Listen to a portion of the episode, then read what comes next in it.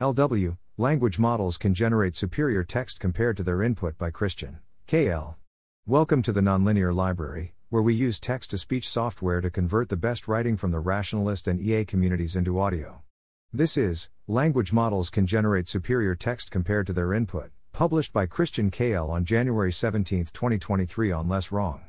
There's a frequent misconception that assumes that a large language model will never achieve superhuman text creation ability because such models try to create texts that are maximally unsurprising. This article will explain why that assumption is wrong.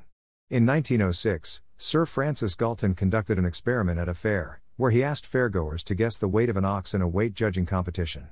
The median of 787 guesses was 1,207 pounds, while the actual weight of the ox was 1,198 pounds.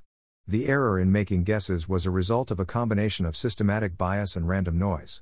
The fairgoers, having knowledge of oxen, had no bias in their guesses, thus the error was entirely due to random noise. By polling the 787 guesses, Galton averaged out the random noise of each individual guess. This phenomenon was coined wisdom of the crowd. In areas where reasoning errors are mostly random noise, crowds are smarter than individual members of the crowd. By training on large datasets, large language models can access the wisdom of the crowd. The ceiling of the ability of a large language model is the wisdom of the crowd instead of the wisdom of individual members of the crowd. The fact that each word of a text is massively unsurprising based on preceding words in the text does not imply that the text overall would be massively unsurprising. If you have a text, you can calculate for every word in the text the likelihood, well, text, how likely it would follow the preceding words in the text. You can also calculate the likelihood, literal, of the most likely word that would follow the preceding text. Literal, well, text is noise.